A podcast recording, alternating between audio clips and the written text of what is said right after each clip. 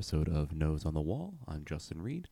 Uh, thank you so much for your patience this week for this episode to drop. I know we are we're you know normally set to do Mondays, and um, uh, you know we weren't able to get this one out until Thursday morning. So I do appreciate your patience with me. Um, today we have a, a very very cool guest. Her name is Pamela. She is an attorney. She is a working mom, and um, I'm very excited for uh, you to hear her story and her her childhood memories. Uh, but before we get into that, I do have to uh, let you know this episode is brought to us, as always, by Free Lunch Coffee. Free Lunch Coffee is a wonderful new coffee brand who is donating 50% of all of their revenue to nonprofits supporting ending childhood hunger. Um, you know, it's a, a, great mission, and also their coffee is fair trade, organic, all all all the labels that you know that they mean business, and it's super good. It's delicious coffee. So if you're a coffee drinker like me, and you want to save some kids, go to freelunchcoffee.com slash nose. That is F R E E L U N C H C O F F E E dot com slash nose and enter the promo code nose at checkout for 10% off your order. Go support a great new brand and a great cause of, uh, of helping the kids. So, um, also, uh, please remember to like, rate, subscribe, review um, the the podcast wherever you listen to your podcast. Um, send in your thoughts, feedback, stories, concerns, whatever to nose on the wall podcast at gmail.com or on Instagram Instagrams rather at nose on the wall. Uh, so with that, on to the episode with the wonderful Pamela.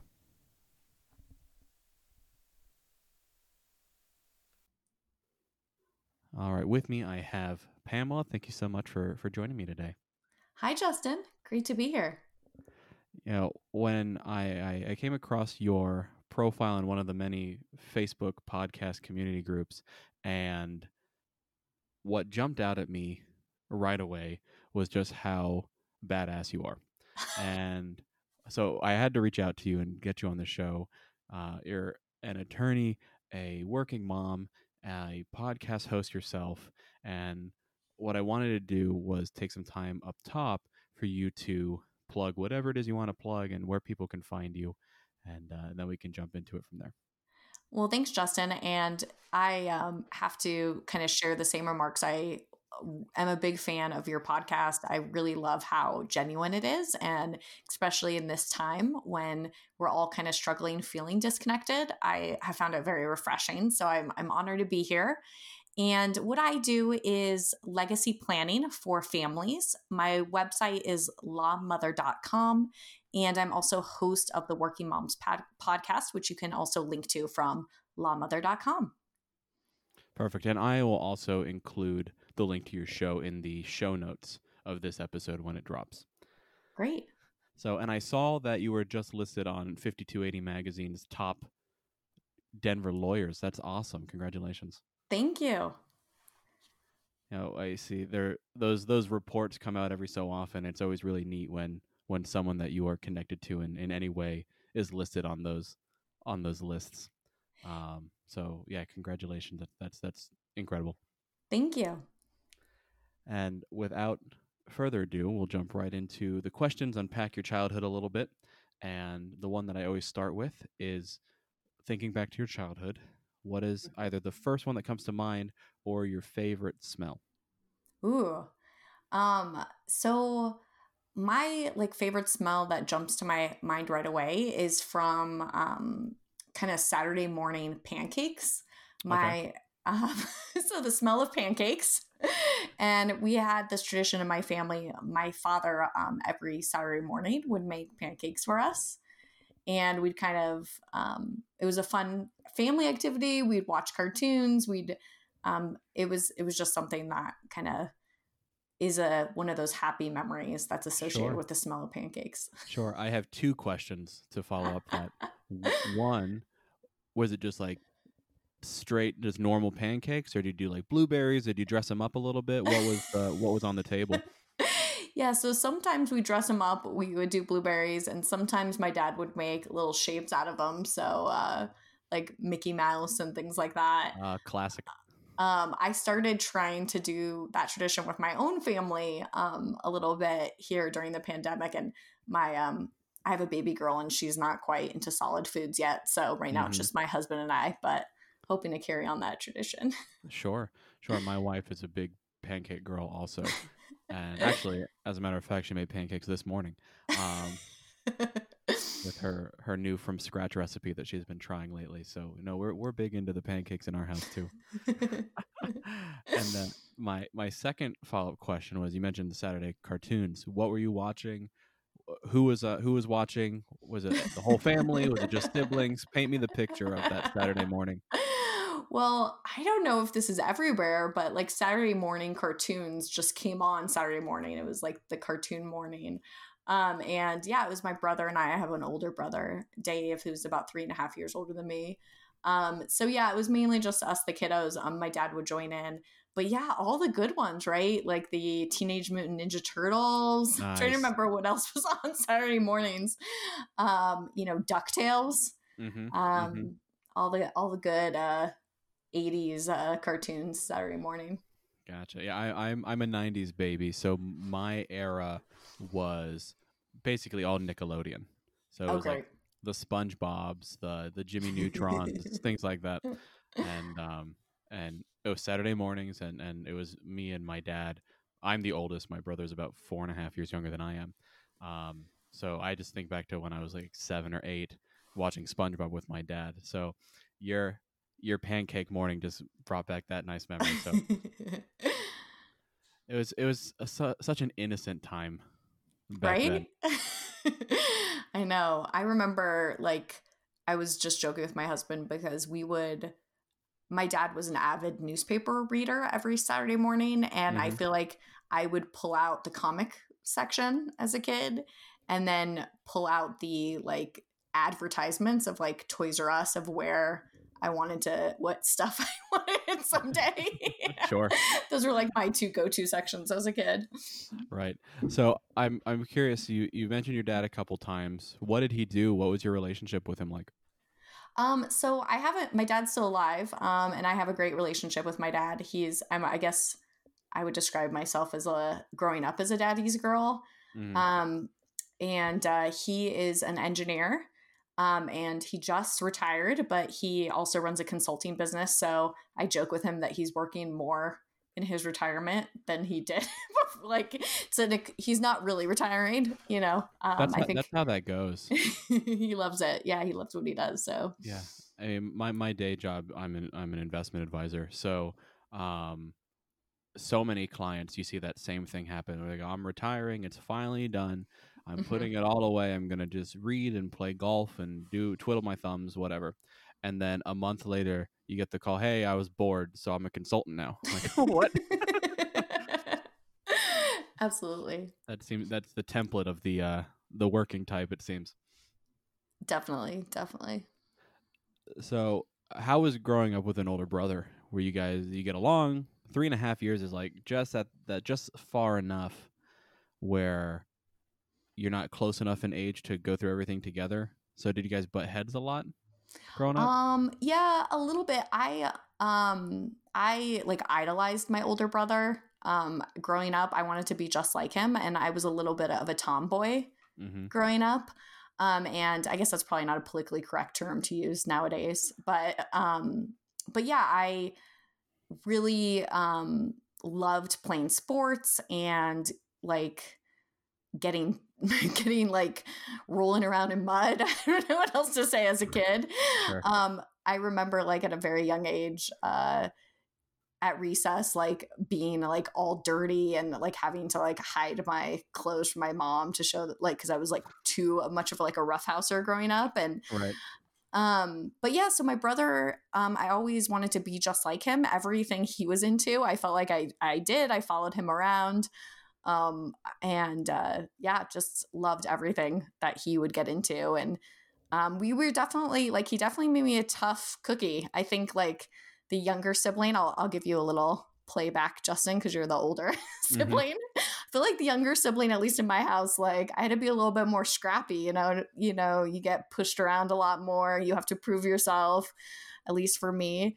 And um, yeah, he definitely uh, did not go easy on me at all. He, but sure. he made me tough and, um, you know, from uh, he was really into um like filmmaking as a kid and oh, okay. journalism, and he actually had this um when he was a very young kid. He got he was writing um, articles for the um, local paper, like the and got picked up as like a kids news reporter. So he was on our local news station oh, growing up. Cool. And um, I got to be on a few of the little different episodes when they would go and like interview kids places.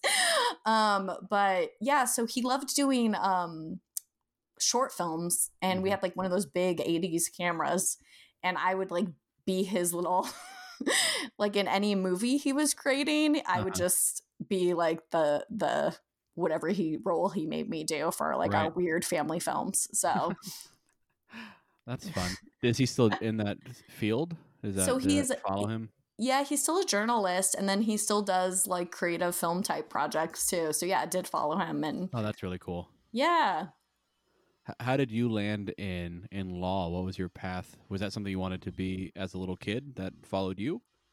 Yeah, that's a great question. Um, so growing up, um, I have like I'm the first lawyer in my family, so mm-hmm. um, I really had no influences from. I think a lot of the messages I had around lawyers were kind of negative ones from my family growing up. Like my, I had family members who had had bad experiences with lawyers, um, and so my my dad's an engineer, my mom's a teacher, and they, um, you know, really encouraged education, um, and so um, growing up, you know, I just had always just been fascinated by the law. And I think, you know, it was like Law and Order and all the legal mm-hmm. TV shows, to be honest. Um, and then in high school, my high school had this program where it was like a pre law program where it was kind of a pilot program. And so I got to take a whole bunch of high school level like legal introduction classes so criminal cool. and civil law and trial law and when I was 16, you know, my dad and I went to the bookstore and I bought this book of like how to get into law school. And um, so, yeah, it was something that kind of I was interested in from a young age. And then um, my dad continued to encourage me, uh, but he really wanted me to follow in his footsteps. So before I went to law school, I was actually an engineer and I worked as an engineer for a little while before going the legal route. So, mm initially followed in his footsteps and then made the switch to law. now, props to you for actually finishing engineering school. I started off in in bioengineering. Oh, nice. I lasted about technically I lasted 2 years, but mm-hmm. really I lasted a semester and then just finished up all like the math courses that I needed to do anyway, but my heart was out of it in 4 months. Um it's that's a tough world, man.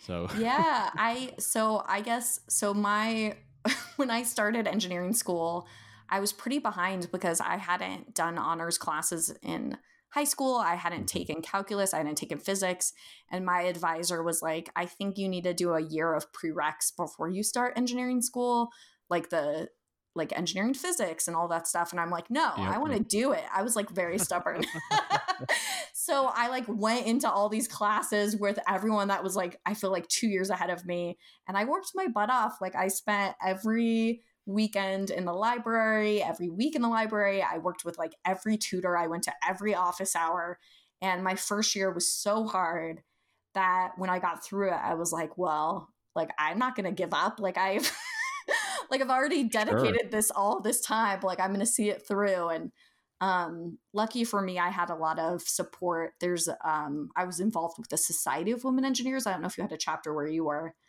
Um, but they gave a lot of like encouragement and support for women in engineering and STEM, and so it kind of uh, kind of helped fuel me through the process. Certainly, and also I'm sure being able to call home and being like, "Dad, I don't get this. Help me out." no, Did you have my, any of those phone calls? no, like well, growing up, my dad did math flashcards with me. I don't know if you, um, being in where you're in, um, especially with what you do now. I don't know how much math was encouraged, but he really made math really fun for me growing up. So math was always really um, an easier subject for me. I feel like the chem like the physics and chemistry um, I struggled with, but yeah, uh, no, I never really called him. I feel like he was one of those natural geniuses where he didn't really have to work hard. I feel like I joke with him and my family. I'm like, I feel like I had to like work every like so hard for every piece of knowledge I got. So uh, he was never really the best in tutoring. He was mm. more of a like, oh, can't you see? Like it's just it's so easy. So uh, yeah. Yeah, I I I benefited from. I was a big math student, also. That that's what kind of propelled me into doing engineering was because I liked math. Physics is where I drew the line. I said, "Screw this, I'm at." But I really did like math, and my, my dad um, went ultimately did his master's in mathematics at Dartmouth, and he was a TA. Oh, um, nice up there. So, you know, when I was in like Calc two, and I call me like, Dad, I have absolutely no idea how to get the area of a sphere, and it's driving me crazy. And he's like, Slow down. What are we doing? Work through this. Oh, that's good. That's wonderful. So, yeah. I mean, I should give my dad some more credit. He did. I do remember like high school math, not uh-huh. really un- like not really understanding um, things, and him taking the time. I think just yeah. Uh, math is hard and i feel like engineering was really hard so i don't blame you for making the change. I have a lot of friends that did oh yeah. as well. Yeah and my, my path made my resume makes absolutely no sense because i went from that the world of engineering and then i ended up doing my my undergrad in classical saxophone. And then from there went into nonprofit fundraising and then from there went into investments and now i've been there for several years. Um, but oh yeah, my resume. Whenever I've interviewed for a job, people go, "What? What? What is this?" I, I was, yeah. Every step makes linear sense. Let me walk you through it. it makes sense in your head, yeah. To yourself, yeah. No, I get the same stuff about kind of my progression in my career too. uh, but no, ultimately, all the the cards fall as they needed to. Um, but I am I am curious. So your mom was a teacher. What did she What did she teach? Um, she she taught elementary school, and then um, my grandma was also a teacher.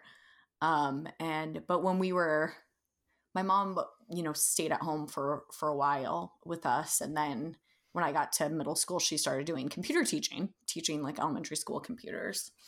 Oh, that's neat. Mm-hmm. Yeah, and I asked that because my mom was also an elementary school teacher.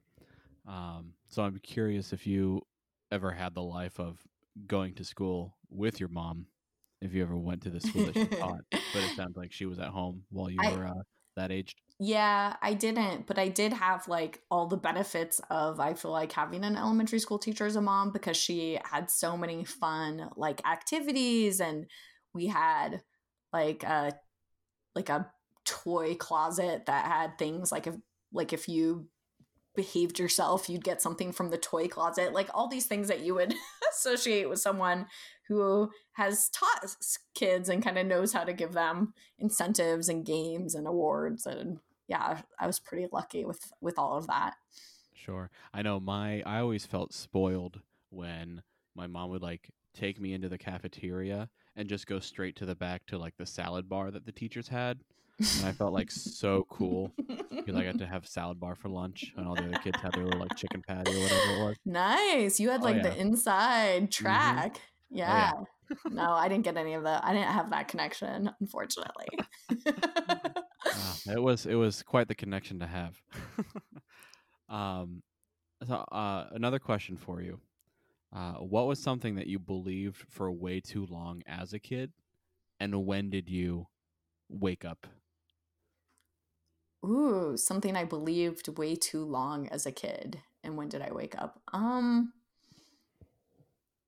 You know, so I was raised Jewish, so I kind of had the reverse thing with Santa Claus. Like I learned way too quickly that Santa wasn't real and then I had to like keep it a secret from everyone else. Oh, see, I'm also Jewish and I did not keep it a secret. That I got I, I got quite a bit of joy ruining Santa. I've said this on the podcast many times, and I'm sure I'm very judged for it by the listeners. But that was one of my favorite things to do. I can't believe you actually kept it secret. I felt like I um, was very confused as a kid around Santa Claus because uh, the school I went to was mainly like Mormon and Catholic. Mm. And there wasn't a lot of Jewish, like I was one of the only Jewish students. And so um, I felt like my, like when I was growing up, it was very confusing to me. Like I would make like macaroni Christmas trees and bring them home, and my mom, my parents would be like, throw them away. like it was like this very like um weird dynamic of uh because in back in the 80s too it was like the christmas concert and like mm-hmm. Everything um was very so i you know i just remember always trying to convince my parents that we should have a christmas tree um and wanting to have like a hanukkah bush Mm-hmm. Um, and we I wasn't successful in doing that. I don't know if you were. so my my mom is Jewish, my dad is not. Mm-hmm. Um, my dad's side of the family are are, are conservative Cuban Catholics. So you and, got the best of both worlds. Yeah, you got to celebrate both, right? Oh yeah. So well, kind of, kind of. We ended up the compromise was around the holiday time, and my wife makes fun of me for this all the time. We had a holiday station and what it was was this like this like plastic fold out table and it had like a cup on either side there were like these light up winnie the pooh and tigger light up like plastic caricature statue things and then on the table there was like the menorah and like some general wintry themed decorations and it was all on that table and like that was how we decorated the house and looking back on it, I think it's fun. I think it's funny. My wife was like, "That's so sad." I'm like, "But not really. We weren't big like Christmas people, so most of the holiday house decorations are for Christmas, not for Hanukkah." Yeah. So this was this is what we got. My dad got to sprinkle a little bit of Christmas on it, and my mom got to sprinkle her Hanukkah on it. And we just made it work. I love that. Yeah, we um growing up, I remember like being so fascinated by Christmas lights. And I remember staying up one night and like setting my little alarm and going out and like looking out the window to see if the Christmas lights were on in the middle of the night. Like mm-hmm. I was mm-hmm. so fascinated, I had to do like a little testing whether they were and right. investigate it. Um, but yeah, now my husband is uh I guess like non-denominational Christian, and so we have a, a interfaith household too, and so it's been really fun kind of learning all the Christmas traditions for mm-hmm. the first time and kind of creating all of them together with our daughter. So Sure. I am I am curious kind of taking it back to going through school as a Jewish kid and in most cases the only Jewish kid. What was that experience like? Because I know mine wasn't the best. And I'm, I'm, what what hardships did you experience? Any hardships? What was what was that experience like? You know, um, like the commute, like my, so my best friend was Mormon, and I just, um, I remember there was, um, like this one time when I was a little girl that she came over and she was like, my brothers told me the Jews killed Jesus. Mm. And she was like really upset. and I was really upset. And then we had like a, f- I remember like meetings between both the families about it. Um, and like we had some stuff like that happen at school. I, I had a, a, few people would use kind of that language, like you Jewed me a lot uh, in front yeah. of me and not know that I was Jewish. Um, my parents kind of grew up in very anti-Semitic neighborhoods. Like my dad um, grew up and his synagogue was actually bombed when he was a kid. Oh, geez. And so, um, and then we had more extended family that were um, survivors of the Holocaust. So like my, mm-hmm. um, and then some that didn't survive. So I feel like for me, um, it was um, my family had a lot of like don't talk about being Jewish to anybody, mm-hmm. like don't tell people, like just like a big fear around it. So it was like a secret almost. Sure. Um, and so I remember that being really confusing as a kid. Um, and then my um, my synagogue was for whatever reason at that age like was when i was like i remember them like having us watch holocaust stuff from a very young age like i remember like being four years old and watching my first oh, movie about the holocaust And so I feel like um I had like a lot of just like fear around that in the background, like about that happening to me yeah. at a very young age. Um, but I will say, like, um, overall, right? Um, I I think that really like um at a young age, I was what really had that instilled in me of like justice and helping people, and I think that is really what kind of pushed me towards the law even from a young age and like really made me um, inspired by lawyers. But I was always kind of that kid that if someone was bullying them, I would be like, would step up for that person. And mm-hmm. I had mm-hmm. this real sense of that, of like, I don't want what happened to my, to me to happen to other people. And so I feel like it has kind of, it kind of shaped me at a young age to want to stand up and protect people. I don't know. Sure. Sure. Um, no, that, that makes perfect sense. Um, but I don't I don't know. Um, I would say the like I think growing up, like more of the things that I kind of struggled with at a young age was being female versus like I I just like I, I was talking to my husband about this and um like why I'm so passionate about helping women. Mm-hmm. Um, but like I grew when I was growing up, I played basketball and I loved basketball, but there was no girls basketball teams when I was a kid. Mm-hmm. They hadn't started yet. So I played on boys basketball leagues as a little girl. And sure. um, I got a lot of bullying for being like the girl on the boys basketball team. And um, I, I just remember things around that. Like um, I like had a um, a party I went to with family friends, and it was like all these different families, and there was a basketball game going, and I wanted to play. One of the dads was like girls can't play basketball and like put her his son in that like didn't know how to even like pass oh, a ball geez. and having to like sit on the sideline and it's weird to say that but then like that repeated because in engineering there's like very few women in engineering still mm-hmm. and when mm-hmm. i was in engineering school i was like the only woman in engineering and so i had professors who would say like back then before title ix i had a professor that admittedly would say in front of the whole class women shouldn't be engineers and you oh, shouldn't be here. So I think like I had much more of that association than the mm-hmm. Jewish association as a kid of like wanting things to be fair for women and being able to play basketball and really being able to be an engineer um, was like a big theme for me growing up. Mm-hmm. You know, uh, as you've been talking, the one thing that that came to mind was I need to introduce you to another podcast guest that I had uh, just recently.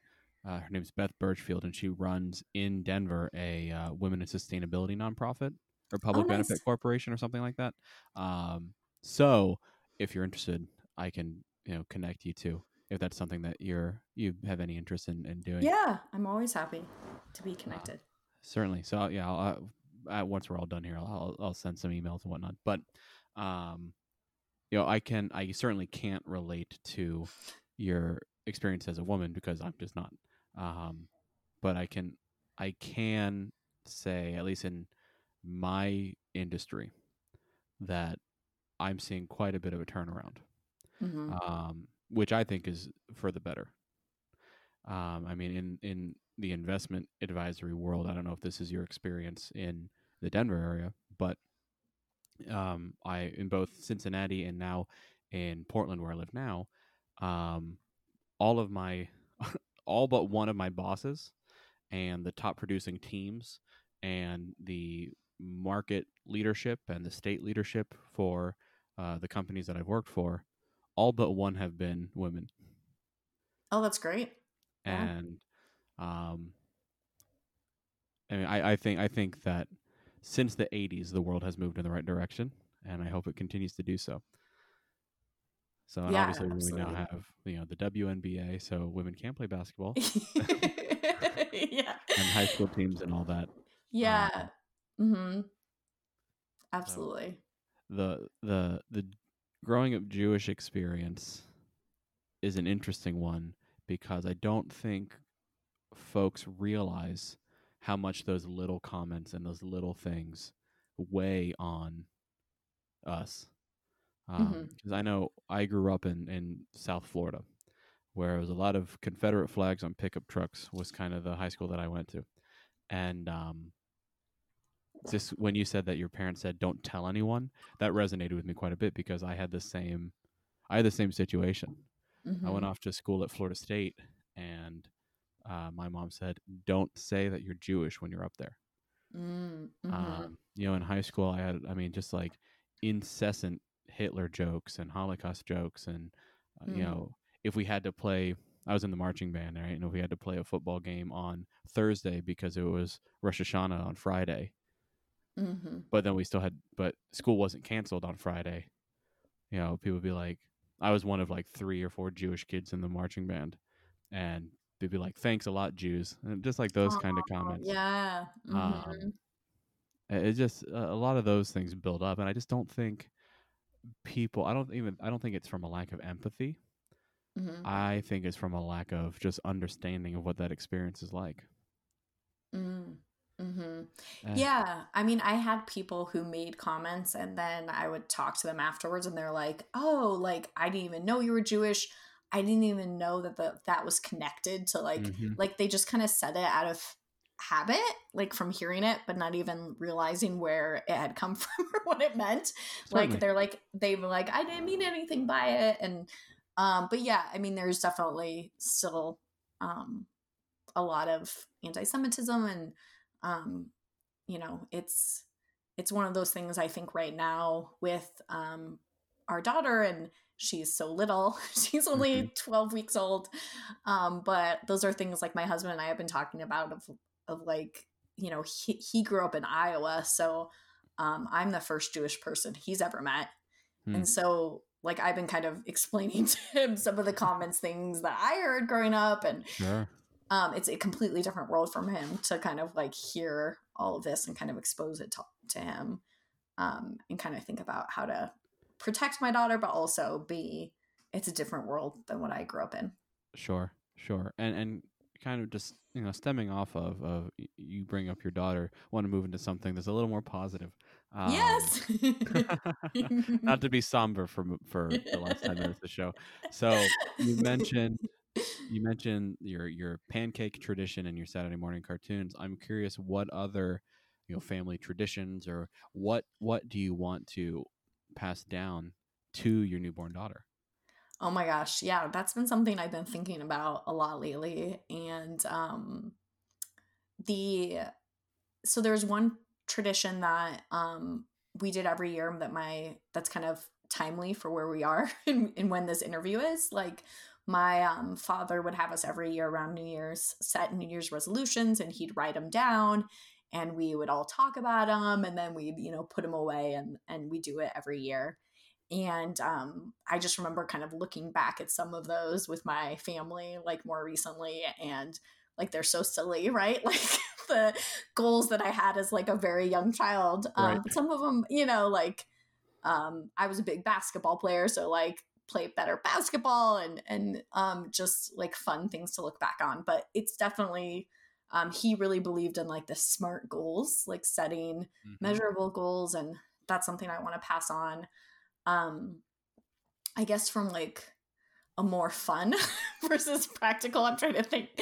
Um you know just um dancing and singing. My husband um, plays the guitar and Mhm. um growing up my dad played the guitar. I know you're a musician too. So like every night before i went to bed my dad would sing to me and i would sing along. And that's Mhm. one tradition i really um, we've already started with her i mean she's so little but we've already started singing with her and singing Oh, to her and um, that's something that i want to kind of carry on with her of of the music um, right.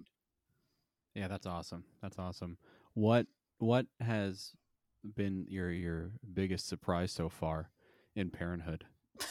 I know so many question. Really? so many um well like I- mean it's such a big learn everything changes i think like all the um all the sayings you hear like especially the thing that you just you can't believe you can love something so much i think is totally true like um we i had kind of a surreal birth experience where um, I didn't realize this until my husband told me later, but um, I actually like lifted the baby out of me. Like they were, he was like, reach down and grab your daughter. And I, I didn't realize like she was still half inside me when he said that, Oh but goodness. you can't see because my stomach right, right. is blocking it. But he's like, my husband was like, no, you actually like pulled her out of you. And Uh-huh. it was just such this like it was such like a um unbelievable like awe awesome moment to like Mhm. see her and like have this person that you I don't, it just it's beyond words and I just all the like um it's it's surprising to me like you don't until I actually experienced I did I didn't know how I would feel in that moment and like the Mhm. miracle of it all um and just all the little like small things like that you you know don't expect to to like catch your attention you know just the the little noises and how quickly she is growing and learning and it's just all such like a miracle um it's all so surprising Mhm. um i had never changed a diaper before I. Ah. I definitely was one of those like when all my friends were babysitting, I got like my first job job. And so I never really did the babysitting thing. I never had younger siblings or younger family members. And um I'm yeah, so I just never had that exposure to taking care of children. I've always had fun with them and I've always had friends that have had kids that I've loved on, but I've never changed diaper until I had her. So like everything has been brand new for me for Sure. sure. Um like and my husband's been really good. Like he had much more experience with babies than I did. So That's that's kind of the same dynamic in our house because my Mhm. wife my wife has never changed a diaper and um, my younger sister is 11 and a half years younger than me which meant i got to be the free uh, the free babysitter for yeah. night. yeah. Um, yeah no so i'm i'm i'm coming into this we don't have any kids yet um, but eventually when we do um, i'm coming into this prepared and my wife is like well good luck yeah, I think like just the um I have we have so much fr- so many friends that have older kids Mhm. and um like I go to them for advice and it's like it's been so long since they've had a newborn they just don't remember. Right. So um so I would say like it's been really nice. I have like a little community of people that uh, all have newborns right now, all moms and Mhm. we share advice and it's been super helpful cuz it's it's like a fire hose at first. Sure, sure. I think my my parent, neither of my parents had changed a diaper when I came into the picture, and they they tell me that that first time that they tried to change the diaper, uh, you said it's like a fire hose at the beginning. It literally was like a fire hose. that, that first one, and they're like, "What the hell is happening? Make it stop!" I think little boys are a little harder to change diapers because you, uh, from what I've heard. I did I did not make it easy for him. Apparently, um, yeah, we've been lucky. She's been like our daughter's a pretty. She's been a pretty easy baby, Mhm. um, for the most part. And but yeah, like our first few nights, like my husband, um, and I like slept on the floor with her. We like we had no idea what we were doing. Now, um, now we've got like the groove going.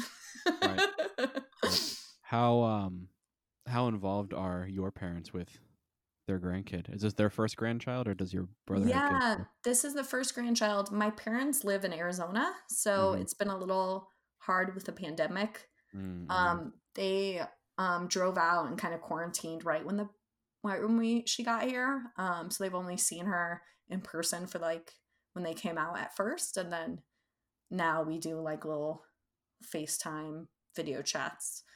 Um, so yeah, um, it is. It's it's kind of an odd time to have uh, to do anything right with the pandemic, but oh yeah, um, we've been quarantined since I was pregnant. So, and um, Colorado's had a pretty big spike. So mm-hmm. we've really, besides them coming out, everything's been through uh, virtual connections. Sure. so uh, it's um, well, bittersweet. Vaccines are rolling out. Yeah. be- they'll all be here soon. And it's been a blessing for us because we have been able to slow down and spend so much time with her. So I think there's some good with it. Like there's always a silver lining. Certainly, certainly. I'm curious what it's going to be like raising a kid out in, in Colorado with all the, the outdoors and nature. Are you looking to? uh Is that is that an interest of yours? Are you guys outdoorsy people or? Yeah, that's what attracted both of us here, and um, that's you know we both ski and snowboard and hike and mountain bike, and Mm. yeah, we're we. So I grew up in Arizona, and my husband grew up in Iowa, so we're like in awe of all of our friends that grew up here and are Mhm. like way better skiers than us and had access to all of it. So yeah, we're really excited to kind of expose her to the outdoors and Sure. and you're up in Portland, right? Or Mhm. outside of Portland? And Yeah. yeah.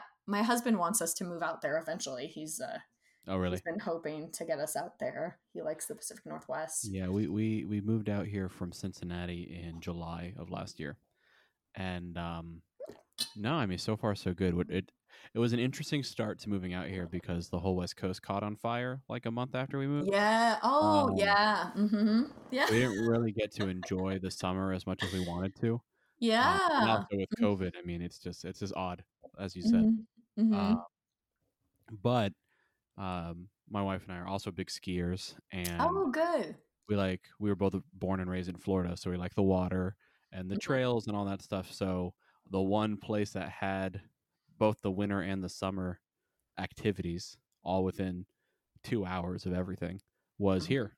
So Mhm. that's when we decided to to pull the plug and and and just make the move in the middle of a pandemic. Have you guys been able to make it to the coast at all or We went once. We took Mhm. uh we have two dogs and we Mhm. took them to a dog friendly beach in Oregon called Cannon Beach.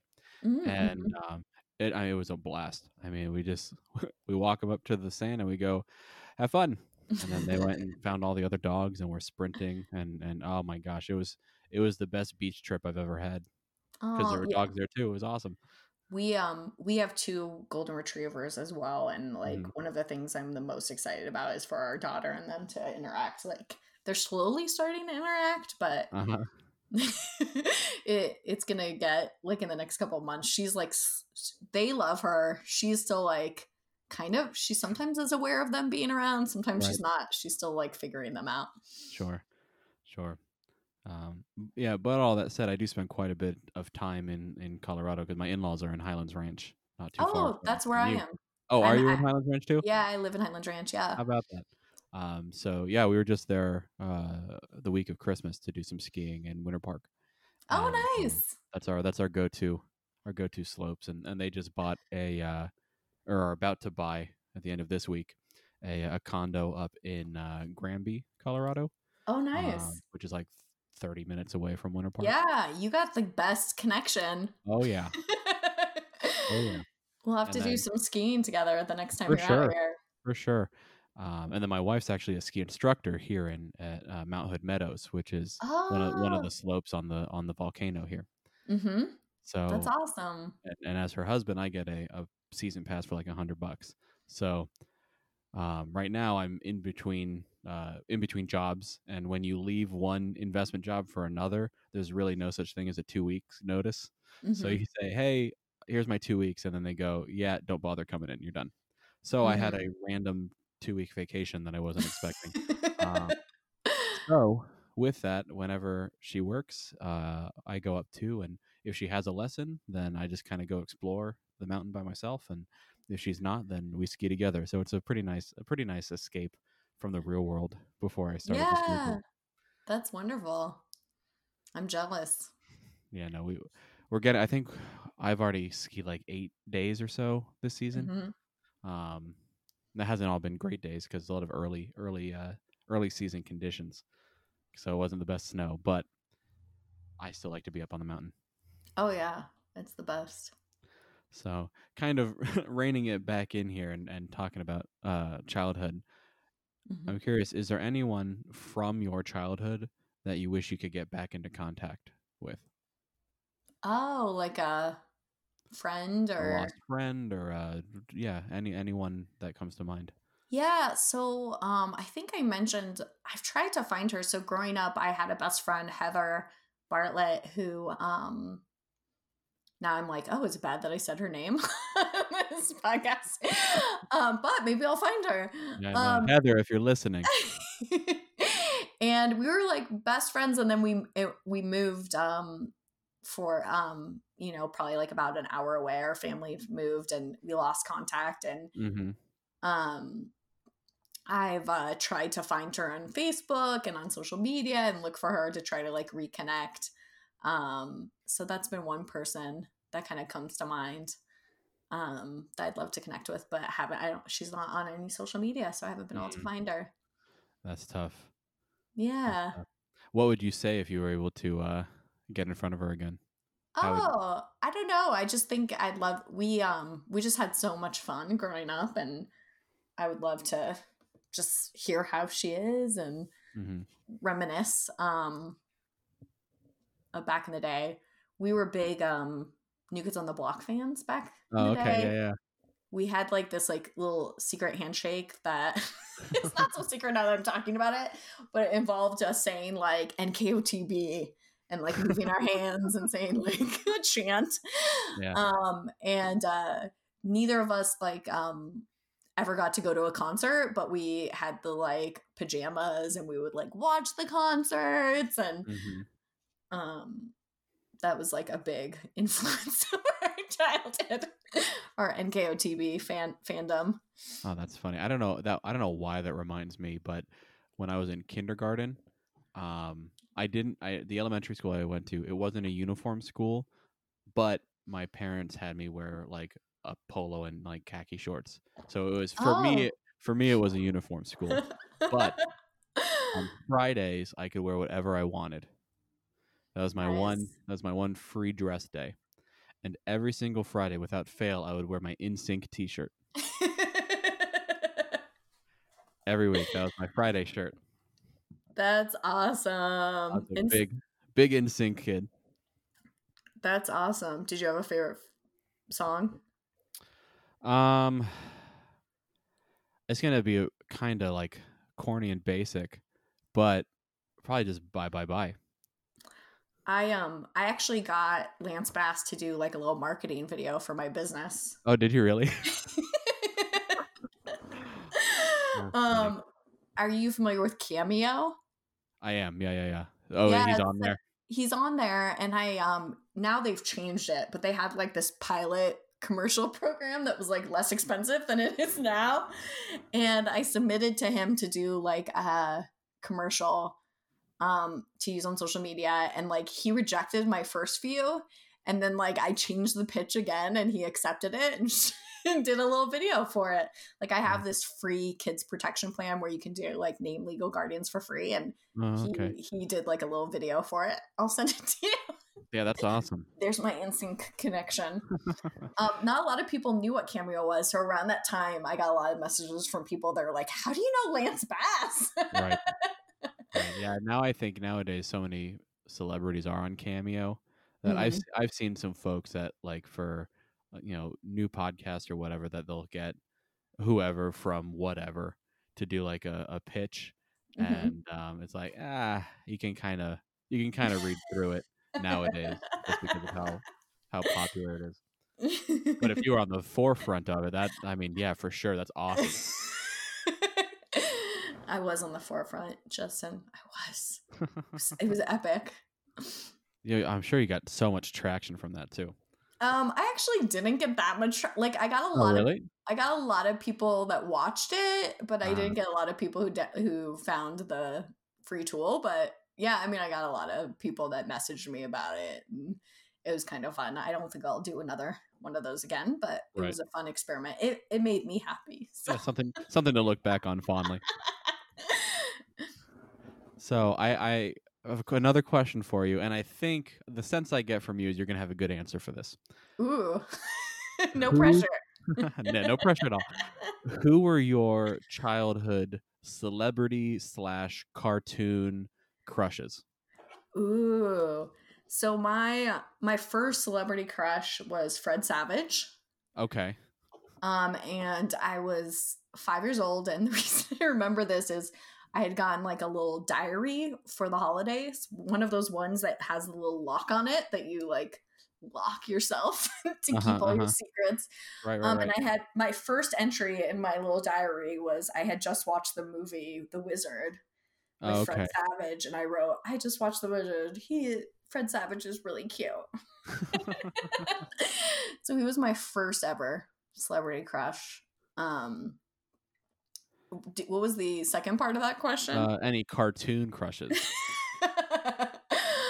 Any cartoon crushes? That's such a funny question. Um I mean, I love the question. I'm trying to think. I don't I don't feel like I had a specific I mean, besides like the like prince in uh like Cinderella, you Mhm. know, like Prince Charming probably. hey, that counts, man.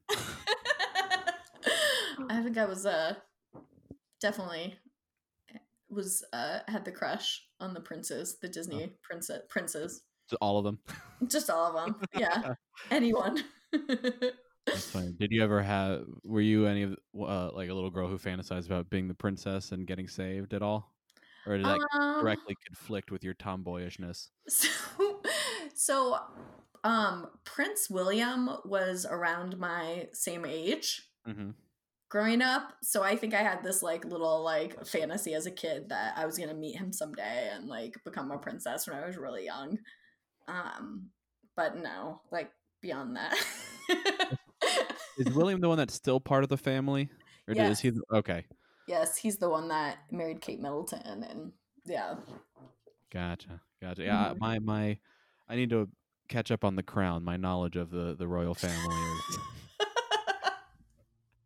not not quite up to speed for for popular culture reference.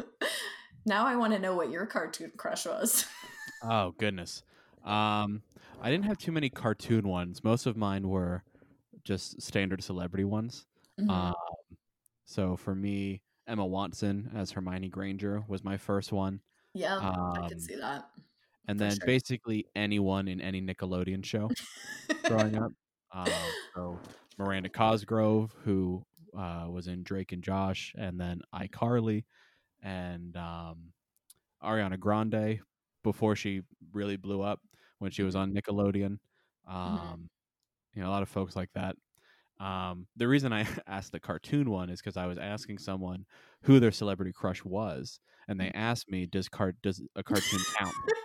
So I said, "Sure, why not?" I mean, it's I'm gonna open. add that. Yeah. I definitely had a crush growing up on Zach Morris on Saved by the Bell, Mm-hmm. and um, more recently, the new Saved by the Bell reboot came out on Peacock, and Uh-huh. I was pretty, that's pretty excited to see that, um, just because I feel like I knew every episode of Saved by the Bell growing up, Right. like by heart.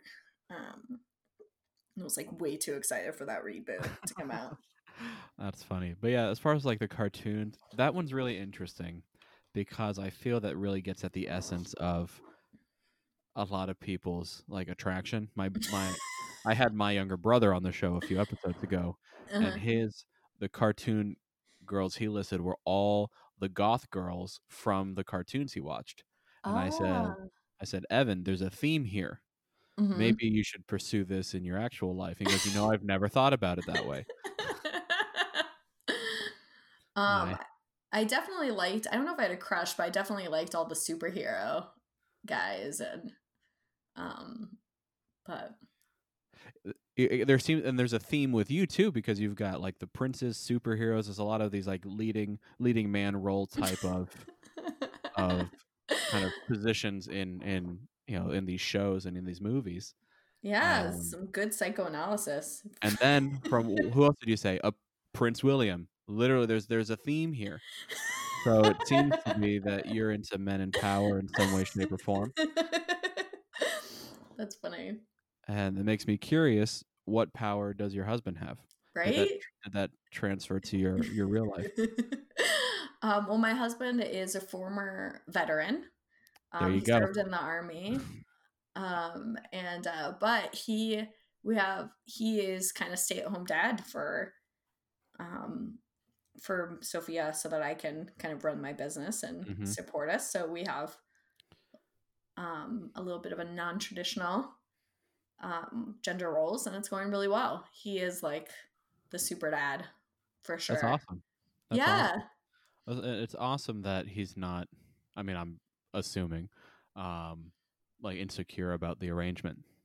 Yeah. No, I think I mean, we've talked about it and I think um you know, it's interesting like in Scandinavian countries, it's like more 50-50 of like that kind of there's much more like stay-at-home dads and there's Right. much more women in higher levels of politics and higher levels there. Um yeah, so I think it's happening more and more. Like one of his good guy friends is a stay-at-home dad.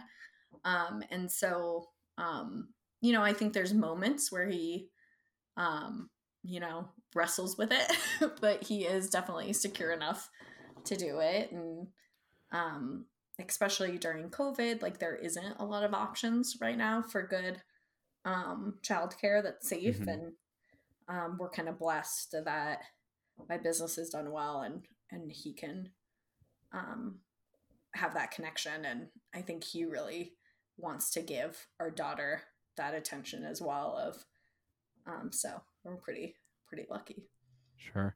Sure. Now, did he have like the uh the military benefits? Did he stay in long enough to to benefit from that, like college for your your daughter and all that fun stuff? Yeah, we don't have. He wasn't in there long enough for all of that. He does get medical benefits, and then we did get like the VA, the home buying benefits. So there's a lot Oh, of stuff. that one's we've done. huge.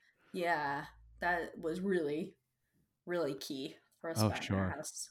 hmm No, uh, uh, yeah. To that point, a buddy of mine is in the Navy, and um, he and his fiance are uh, are of course soon to be married and are thinking of buying a house. And I'm like, the fiance is finishing up a master's degree. I'm like, oh, do you have enough savings to you know? My job is in personal finance, so I'm asking him all the all the finance questions around you know, is he prepared to do it? And he goes, Justin, I get zero down, zero private mortgage ins- insurance. I can do whatever I want within reason, obviously. But I was like, my my wife and I are are still early enough in our careers where we, um, you know, we're still paying off the student lo- loan debt and Mhm. all that fun stuff. So even though I I we have the cash flow to buy a house, I just don't want to pay private mortgage insurance, and that's a huge factor, a huge Oh, factor yeah. into our timing. So. Mhm. Oh my god, that's such a that that's awesome. Yeah, it is. It's really awesome. Good. All right, I've got one final question for you because I do have to let you go here. We're coming up on an hour. Um, what's something that was really common from your childhood that would be super strange for future generations? Trying to explain to your daughter, and you just don't think that it would connect. oh, like some like technology wise, or just anything in general. Most likely technology, but anything. Um, what comes to mind is like how we would go to Blockbuster to get movies. Mm-hmm. You know, funny enough, that one hasn't come up yet. That's so good one. like yeah, like just that whole like how it was all set up, right? Like you would you would show up at Blockbuster and all the good stuff. Like if you didn't get there right when the new releases were, all the good stuff would be taken. And then there was like always this like debate between you and your siblings about which movie. And so you'd go and grab something to hold it, but then hmm you'd have to kind of get through the crowd and kind of get your movie and um and just not and how different it is now right like how you can just binge things you don't have to return things hmm um just so different than uh our friday night blockbuster trip Right. Well, yeah, just the whole concept of streaming. Period. I mean, there's no CDs are dead. Mhm. No one buys DVDs unless you're like a Mhm. collector of like Friends or something. Mhm. Um, yeah, yeah. That the whole the whole world has completely changed around how you consume content. Mhm. I, this podcast, people can stream whenever they want. There's no season discs that come out. I mean, it, it's yeah. uh, That's a that's a really good answer. Um, and yeah, I, I my younger sister, as I mentioned, is 11 years younger than me. So we just had this conversation of like explaining what phones are, and and like, and and I'm you know I'm a 90s baby, so my f- my first phone, I got my first cell phone in middle school. Oh It was, wow. a- it was a little chunky flip phone that had Mhm, like limited minutes and no texting, none of that stuff. mhm. Um, it was it was a I only had my parents' numbers. It was to call them to pick me up from school and in emergencies like that. That was all it was for.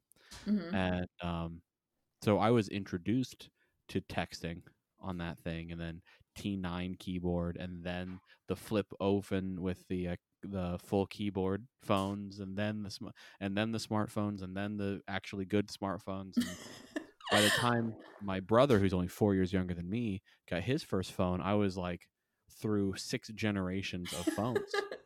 oh yeah, like when when I was in high school, it was pagers, hmm and so we would like page. like we would page. I'm like, why were we? Why was that the trend? The paging trend, right? Like Right. we're like, we would page little messages with like numbers. We would. Our parents would page us when they needed us to call them, and we'd page them when we needed to get picked up.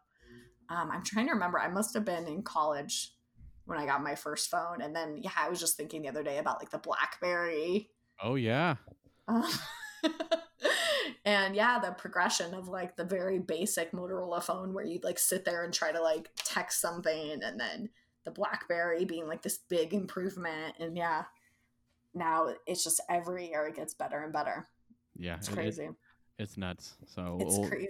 we'll It's see what your daughter's first phone is. Yeah, it's crazy. That's what I was gonna say. Yeah, it's crazy to imagine what my daughter is gonna see in her her lifetime when it Yeah, comes it's to that. gonna, this is gonna be like a chip that's just like placed in our head. I hope so. No, I'm just kidding. it would be more convenient. I always think like just to think something and I'm have down. it happen. Yeah, I, I have I have absolutely no issues with it. I'm, I'm, I'm totally down. They're like the government's gonna track you. I'm like they already are. So what? we have direct deposit tax returns. They have access to everything. Let's, oh yeah, definitely. Yeah. in any case, I do have to let you go. You have been such a delight, and I do really appreciate you giving me an hour of your time. So thank you so much for coming on the show. Uh, one more time, where can people find you, and um, and uh, you know anything, any everything and anything you want to plug. Yeah, so lawmother.com and then on Instagram, lawmotherco.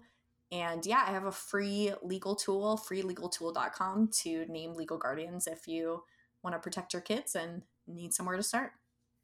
Perfect. Well, again, thank you, thank you, thank you. You've been so much fun. Yeah, thank you so much, Justin. This was great. Alrighty. Unt- until next time. Absolutely. And